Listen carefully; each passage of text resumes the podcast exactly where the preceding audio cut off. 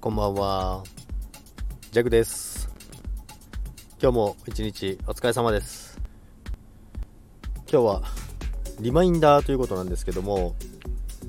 なんか配信、ツイッターで見たんですけども、なんか配信で配信する内容に困りますと。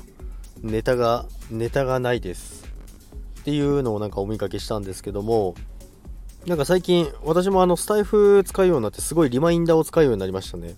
で、日々の出来事もそうですし、思ったことや考えたこと、で、思いついたこととかを、なんかその都度リマインダーに残してますね。で、それで後で見返してやると、結構やっぱりいろんな、一日ちっちゃなことからまあ大きなことまで含めてですけど、やっぱりいろんな出来事って多分すごいあると思うんですよね。まあそれを自分の解釈から話してみたり、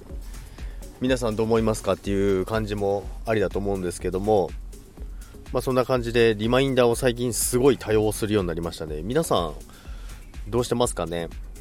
なんかネタ帳みたいなのあるんですかね？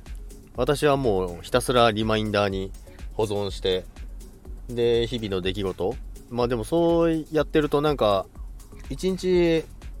結構中身の濃いなんか出来事があったりとか、まあ何してたとかっていうのも、なんか自分で思い返せるというか、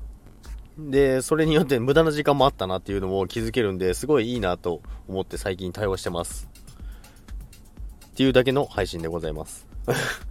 ですので、リマインダーおすすめですので、まあ多分、あのー元からやってる方、もうネタ帳とかもすごい多分、つけてる方、私より全然あの、緻密に計算してやられてる方なんてたくさんいると思いますので、台本書いてやられてる方もいますもんね。私も台本とか一切あの、書かないで配信してますんで、そういう人に比べたらもう全然あの低レベルなんですけど、楽しく、あの、やらせていただいてます。ということで今日も一日皆さんお疲れ様でした。さよなら。